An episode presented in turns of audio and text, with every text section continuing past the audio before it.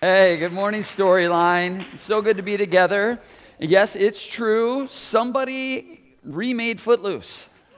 Yes, I know. It's okay. You're not the only one who missed it.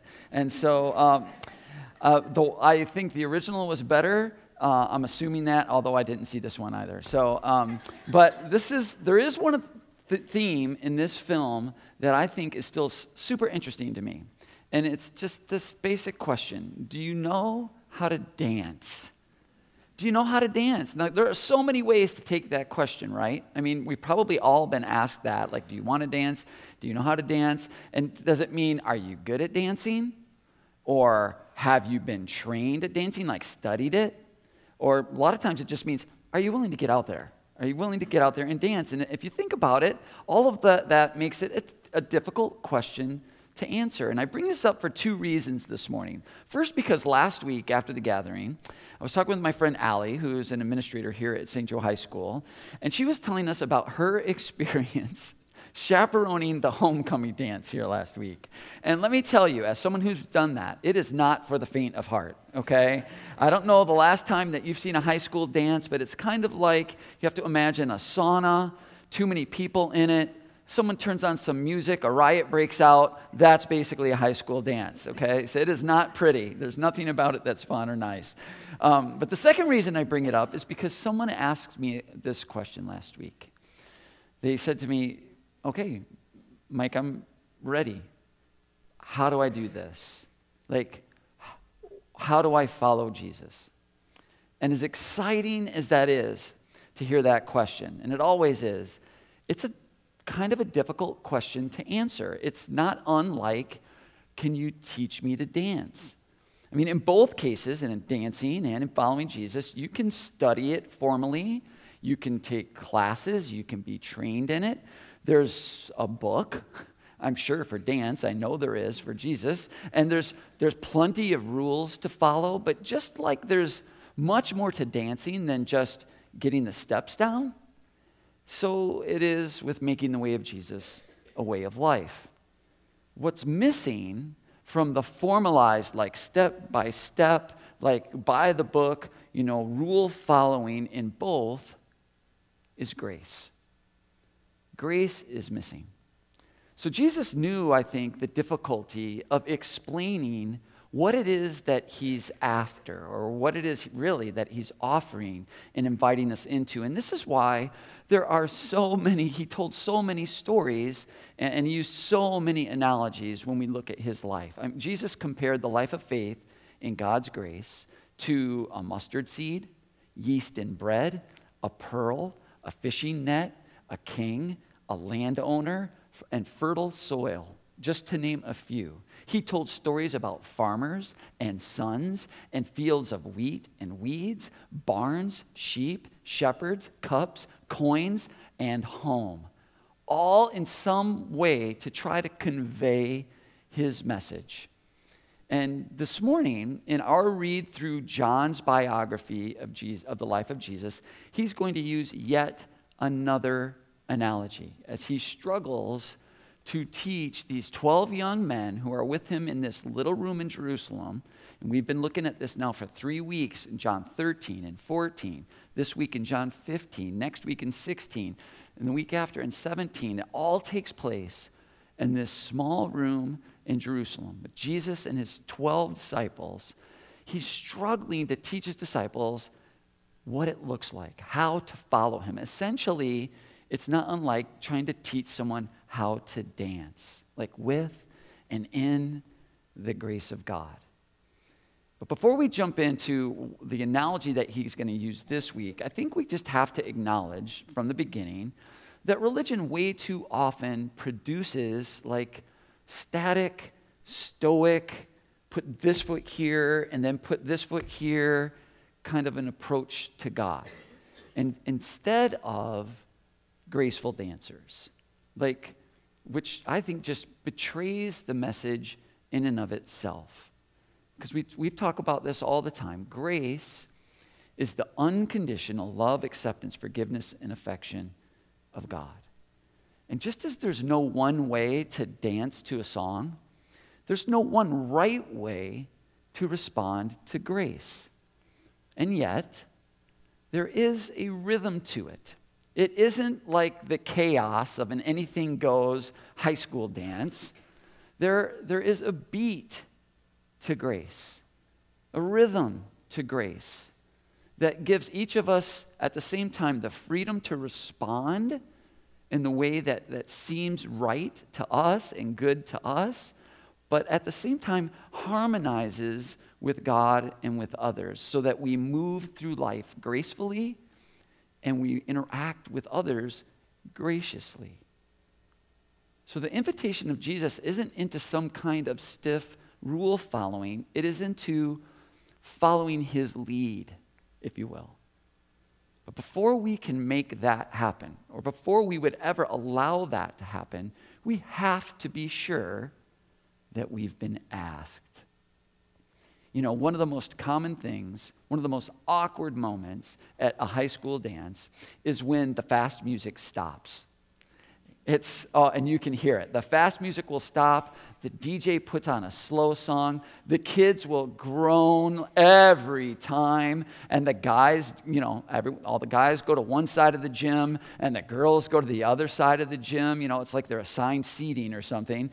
And, but here's what's happening everyone is secretly, like, desperately hoping someone will walk across the dance floor and ask them to dance my junior year of high school at Lakeshore High School, my friend Jim Small was dating Karen Clem. And Jim was like, he was the coolest guy in school. He was the star athlete. Uh, let's put it this way when he didn't ride his motorcycle to school, he drove his Porsche, okay? He was that guy, right? Okay. And so Karen was beautiful. She's the most popular girl in school. Now, Jim didn't go to dances because they were beneath him. Now, Okay, I'm giving Jim a hard time. He's actually a really great guy and a good friend, but the story's better if we all hate him. So just stick with me, okay? All right, so just pretend that for now, okay? Anyway, so Jim wouldn't go to the dances, but Karen loved to go to the dances. And so she would go, and the fast songs would be playing, and she would dance with her friends. And then one night, I'm at the dance. The, the DJ turns, turns on a slow song, and we all groan like we're supposed to and shuffle off to our side and, you know, watch the two couples in the middle uh, that, that are dating uh, dance with each other. And, um, anyways, Karen walks out of the crowd of girls right towards me, points at me, and does this. And I was like, you know, you look around, you're like, me? Like, and of course, about, there's like 10 guys in that general vicinity, all hoping she's pointing at them, right? So I must have looked stunned because she said, Yeah, Mike, you, yes, let's dance. And, you know, so just to this day, telling this story, I feel like the king of the world, I have to tell you. So I, you know, I walk out there trying to be as cool as possible. And um, is it, can you know what? Can we just end there for today? I would just love to. Thank you so much for coming. Let's just wrap it up. Oh, I wish that was the end of this story. Anyway, so um, believe me when I tell you, I was not the only person who was in absolute shock that I was dancing with Karen Clem. So we're dancing, and I'm wondering what planet I'm on. And my buddies, every time you know you turn the circle, and I'm, and I'm staring past Karen at my buddies, they're like, "What the? Like, how is this happening?" Right? And so she says to me, you know, she kind of we're dancing. She she whispers, she goes Mike, thanks so much for dancing with me. Jim told me you're the only guy I could dance with because I'm no threat at all. That's essentially what that is. Okay? Oh my gosh. It was just horrible. Absolutely horrible. That's the first time I've told that story in public. So, oh my goodness. Anyways, but you remember you remember what that's like the thrill of being asked to dance, the torture of not being asked.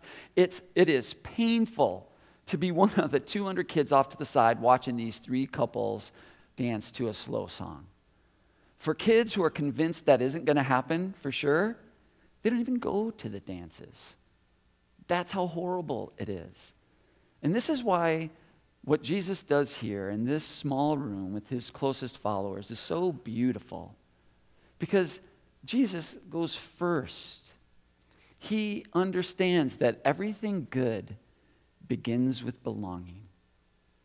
Everything good begins with belonging. And so in John 15, with his disciples, still in this small room in Jer- Jerusalem, he's going to continue to try to help them find this rhythm of grace. He's washed their feet. We saw that in chapter 13. In chapter 14, he's told them, I, I want to make my home with you. I want to make your heart my home. And now he says this in chapter 15 No longer do I call you servants. For, servant, for a servant does not know what his master is doing, but I have called you friends. See, Jesus is doing something remarkable here that is, it's really easy for us to miss because beyond high school dances, we don't really have a lot of situations in life where it's our role to kind of like look for who it is that we want to be with and then ask them, like, will you have me? Will you accept me? But in the world of ancient Israel, this was actually common in one very important, you might argue, the most important part of life. You see, Jesus was considered a rabbi, a teacher and in ancient Israel, a rabbi's role was very clear it was to teach his disciples to become like him. To, to be a disciple then meant that you were in the process of becoming like your rabbi. And this is how that whole process started. If, if you were exceptionally gifted in every way, socially and intellectually, if you had the right connections, the best education, the coolest camel, and the newest tunic, like the, mo- the most prestigious role in that society was a possibility for you. You could become a rabbi. And that process started by first becoming a disciple of a rabbi. And it was your job to search for a rabbi that you believed in, that you respected. And then you would go to that rabbi and you would say, I've chosen you. You would approach that rabbi and essentially then audition or try out to see if you were good enough to be with that rabbi. And I want to be your disciple. I've chosen you. Will you have me? It's not unlike walking across the dance floor to the most popular person in high school and in front of everyone asking them to dance. I, I think we all can wrap our head around how horrifying, how difficult that would be. The vast majority of people in, in Jesus' day just weren't good enough to even dream to be part of that process at all. And certainly that was true of the guys in this little room. Because in this small room with Jesus in Jerusalem, Jesus is turning everything upside down. He's calling his disciples friends. The rabbi, Jesus, then goes on to say this You did not choose me, I chose you. It's like he's saying, I believe in you. You're in. You already belong. Now, this is not how the dance is supposed to begin. These young men may not have had a lot in common, but they all definitely have this one thing that they shared. None of them were good enough to be the disciple of a rabbi, and they knew it.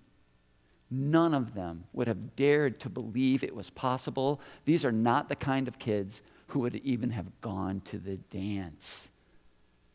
They were the rejects, the left out, the left behind. Nobody wanted them. And then Jesus showed up. So we talk about belonging a lot here because it's such a critical, fundamental, elemental need in life. And modern science is confirming what Jesus clearly already knows about us. Everything good begins with belonging.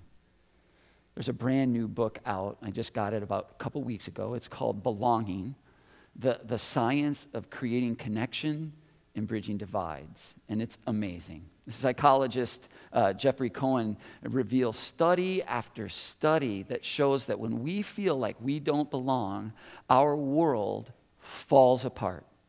Everything disintegrates. He writes this in one place When our sense of belonging is threatened, even momentarily, We're more likely to feel worse about ourselves, perform below our potential, behave impulsively, see others as hostile, and lash out defensively. Look, we all remember the horror of not being, kick, uh, not being picked for kickball at recess. That's just the tip of the belonging iceberg. We, all of us, we have a deeply embedded, at like the genetic level, it's biological, our need to belong. It is one of the secret powers of the human species that we can come together to solve big, huge problems. And when you're left out of that togetherness, it's a dangerous place to be. So, this is like, it's, it's genetic, it's literally built into us. We have to belong. So, when dysfunctional families or frenemies in junior high or religions, when they threaten exclusion, they're hacking in to that survival instinct in us and to that instinct that knows that we have to belong to survive. And that's why those, those dysfunctional settings can be so powerful and so detrimental in our life. And this is exactly what Jesus is short circuiting here. He's saying, No, no, that's not how this is supposed to be. It's so beautiful and it's so brilliant what Jesus is doing. I hope you can see it. This is what he's doing. He's taking the risk of being rejected. You did not choose me, I chose you. This really hit home for me as I, have been thinking about this a lot as, as this theme comes up time and time again in John. I was thinking about it a lot this last week, and it really hit home for me a few days ago because our dear friends are in the process of adopting a child or trying to. And it's just this, it's so grueling on so many levels. But the hardest part, I thought I kind of understood what they were going through, at least from the outside looking in. And then this week, they were telling me that this is the hardest part is that they'll get a call from time to time and told that a birth family is being shown their profile. And then they just have to wait and see if they've been chosen. There, there is no call to say, hey, we're sorry they didn't pick you. That call never comes. They just keep waiting and waiting and waiting, hoping beyond hope that they'll be chosen, and then it's off to the hospital to bring their child home. I mean, can you imagine the heartbreak when that call never comes.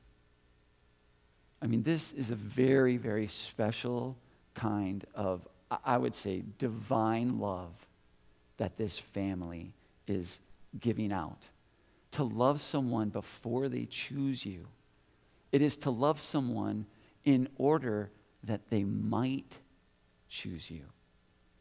And it is to risk your entire heart in the process of hoping that this child will make your home their heart, that they will get to feel your love.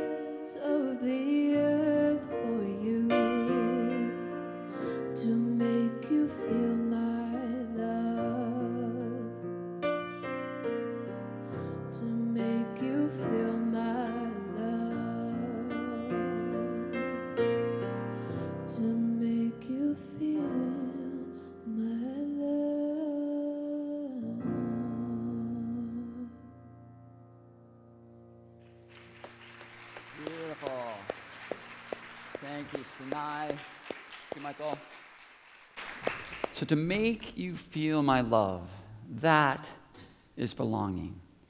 And everything good starts there. This, this is like the existential angst that we all have. Who wants me? Who would choose me? Where do I belong? And this is what Jesus is revolutionizing here. Jesus continues in John 15 Live in me. Make your home in me, just as I do in you. The world doesn't work this way. Seventh grade cheerleading doesn't work this way. And religion certainly does not work this way. In all of these situations, it's we who are taking the risk. We're the ones who are risking being rejected for the chance to belong. But Jesus, he's taking the risk. He does it differently. He's taking the risk. He's out on the ledge, and he is asking us. We all know what it's like to be exposed, to feel expendable or excluded, forgotten, set aside, passed up, not good enough to belong, left out on a ledge. I know that we've all been there. But do we ever dare to imagine that that is what God is doing? What He is risking with us and for us and the life and the death and the resurrection of Jesus. It's what Jesus is telling his first followers right now that he is choosing us first. And for these young men who've been left out and left behind to have Jesus, the person that they love the most and respect the most, the person who they want most to be like at their feet, saying he wants their heart to be his home, calling them friend, and then telling them, I choose you. I believe in you. This is a life altering experience because belonging isn't a byproduct of a flourishing life, it is a prerequisite for it. It's a prerequisite. We have to have it. I was talking with a new teacher this week, and it's hard being a new teacher. I think one of the hardest things about it is it's so heartbreaking because you just clearly see kids who have a sense of themselves, have a sense of themselves and where they fit and how they belong, and then those kids that don't. And he asked me, How do we reach kids like that? The ones that just, they're like out of it. They seem totally disengaged. And then he used this phrase the kids who are just lost. And, and I shared with him something that, that I think I've learned the hard way. People are lost when we look for them where we are instead of looking for them where they are. And that's what happens. And this is the beauty and the brilliance of Jesus. He knows where we are. He knows what ledge we've crawled out on, where we've been left out, left behind, where we've been passed over. He knows exactly where we're at, and He's coming for us. He's looking for us exactly where we are. And to learn to dance then with God's grace, to move through life gracefully to, and, and graciously with others, begins with believing that we've been found. It begins with believing that we belong, that we're sought after, that we've been asked to join the dance. It's not about knowing the rules even, or even following the rules, although that's fine. It isn't about our grasp on God at all. It's about God's grasp on us. One theologian talks about hearing the invitation to, to come and belong to come forward and join the dance this way. Do we know what it means to be struck by grace? It does not mean that we suddenly believe that God exists or that Jesus is the Savior or that the Bible contains the truth. Grace strikes us when we walk through the dark valley of a meaningless and empty life when our disgust for our own being, or our indifference, our weakness, our hostility, or our lack of direction and composure have become intolerable. Grace strikes us not when we are at the top of our game, but at the bottom. So beautiful. And in this little room in Jerusalem, the world is being struck by the grace of God. It is God out on a ledge, coming to us, coming for us, risking everything to find us. So, what do we do once we've heard this invitation? Once we believe that we belong, when we can hear the rhythm of grace, the beat of grace. You know, as a community of faith in the grace of God, we have a long way to go.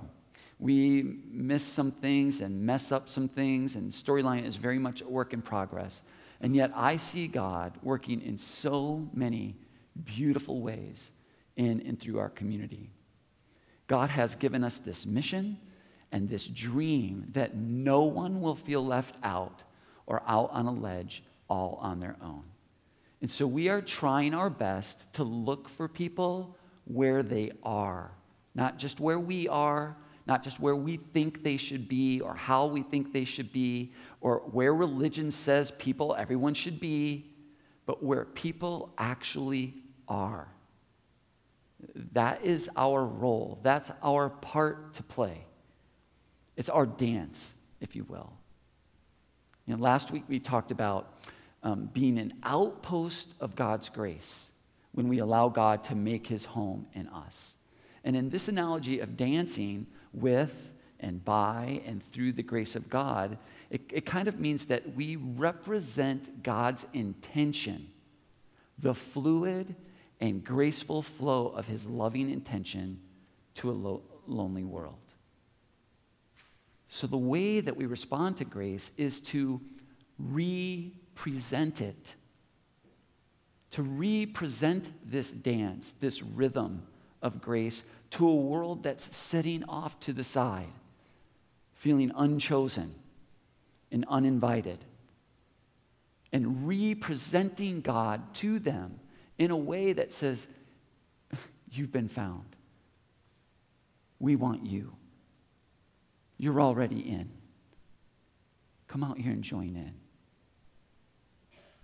Which is why Jesus continues with things like this in John 15. I've told you these things for a purpose, that my joy might be your joy, and your joy wholly mature. This is my command love one another the way I have loved you. This is the very best way to love. Put your life on the line for your friends. Remember the root command love one another. I love how this same theologian, Paul Tillich, puts it um, when we join God on his mission to love the world right.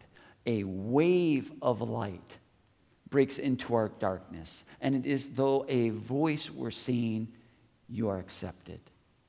You are accepted. Accepted by that which is greater than you simply accept the fact that you are accepted. We experience that as we extend it. Again, this is the genius of Jesus. He understands that belonging is not something that we can just have. That, that is not the nature of belonging. It is not a possession.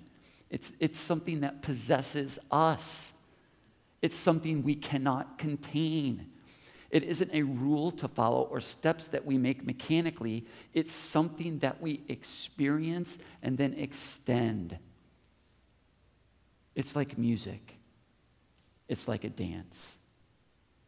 We don't really get to get it until we're in it, until we're participating with it and we're giving it away. Until the receiving and the giving of grace and belonging are no longer like two things, they, they become one and the same thing. I'm going to close with one last story because I, I love to talk about this every year at, at this time because we have this huge vineyard behind our house 50 acres of grapes. And this time of year, just before the harvest, they're about to pick the grapes, they haven't yet. Just before the harvest, like the air at our house, it's thick with the scent of grapes. It's like living in a grape jelly jar. It's unbelievable. It's magical. I absolutely love it. So Lisa and I will often take walks back there. And in, in the beginning of the year, in the spring, you can clearly see the vines like growing up, okay? And then the branches starting to grow out horizontally. It's, They're, they're almost two distinct things. They're joined together, but you, you can clearly tell the vine from the branches. But at this time of year, after the growth, after the maturity, it's almost impossible to tell with all the leaves and all the grapes where the vine ends and the branches begin. It's, it's so amazing and colorful and aromatic. And, and now it seems like it's just one beautiful living thing. Maybe this is what Jesus is getting at here. He, he's using so many metaphors and analogies that I can't help but get the feeling that even he cannot find the words to explain what this is like. Now, he's going to try one more time in John 15. This is what he says. In the same way that a branch can't bear grapes by itself, but only by being joined to the vine, you can't bear fruit unless you are joined with me. I am the vine, you are the branches. When you're joined with me and I with you, the relation intimate and organic, the harvest is sure to be abundant. Make yourselves at home in my love. This is how we learn to dance with God in His grace. It's how we begin to move in life gracefully and to harmonize with others graciously. It's when we hear this invitation of Jesus and believe we belong and allow his life to grow into us and blossom through us into the world. Pick yourself on up because you can fly like a morning dove and you were wrong when you thought you'd given up. Cause I am strong when you are not enough. And this is how the story always goes. I set you free, but always let you know you are still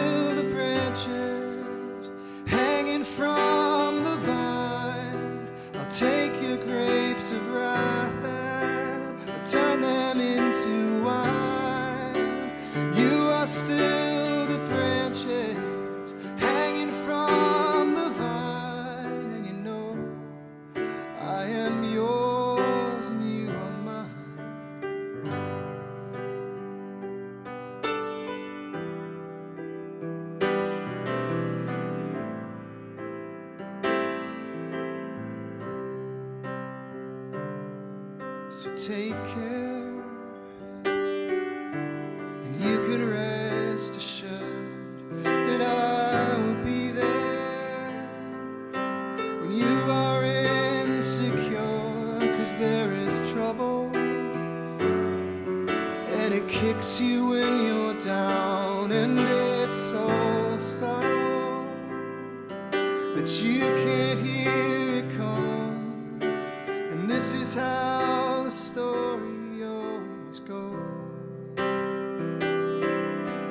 I set you free, but always let you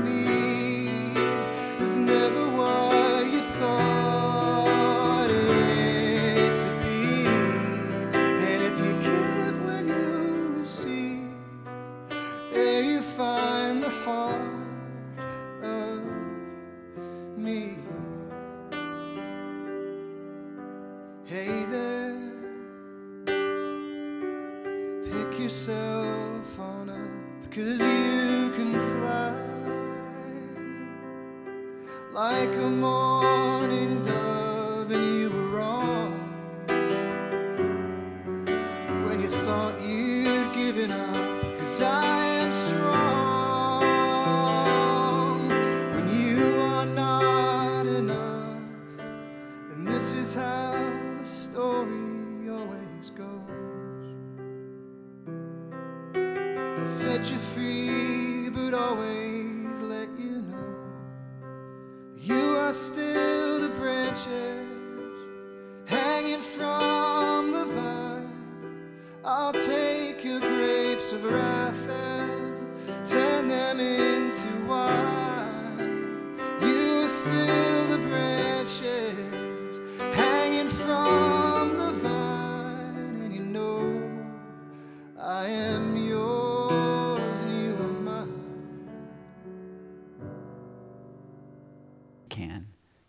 feel his love, to tell us, to show us that everything good begins with belonging, and we already do. May we believe it, may we trust in it, and may our lives draw others into this beautiful and graceful dance with God. Let's pray. Jesus, we thank you for this time in this place. Thank you that you love us the way that you do because we're yours, because we belong to you. You don't have another reason, you don't need another reason. God, I pray that you would help each of us to believe it and to step into this great dance of life and to live gracefully and to live graciously and to extend that invitation to everyone in our lives. We thank you so much for your grace. God, I pray this morning that as we leave here, you would help us to grow and remain open, alert, expectant, and dependent on you. It's in Jesus' name we pray. Amen. Thank you so much for coming, folks. We'll see you next week.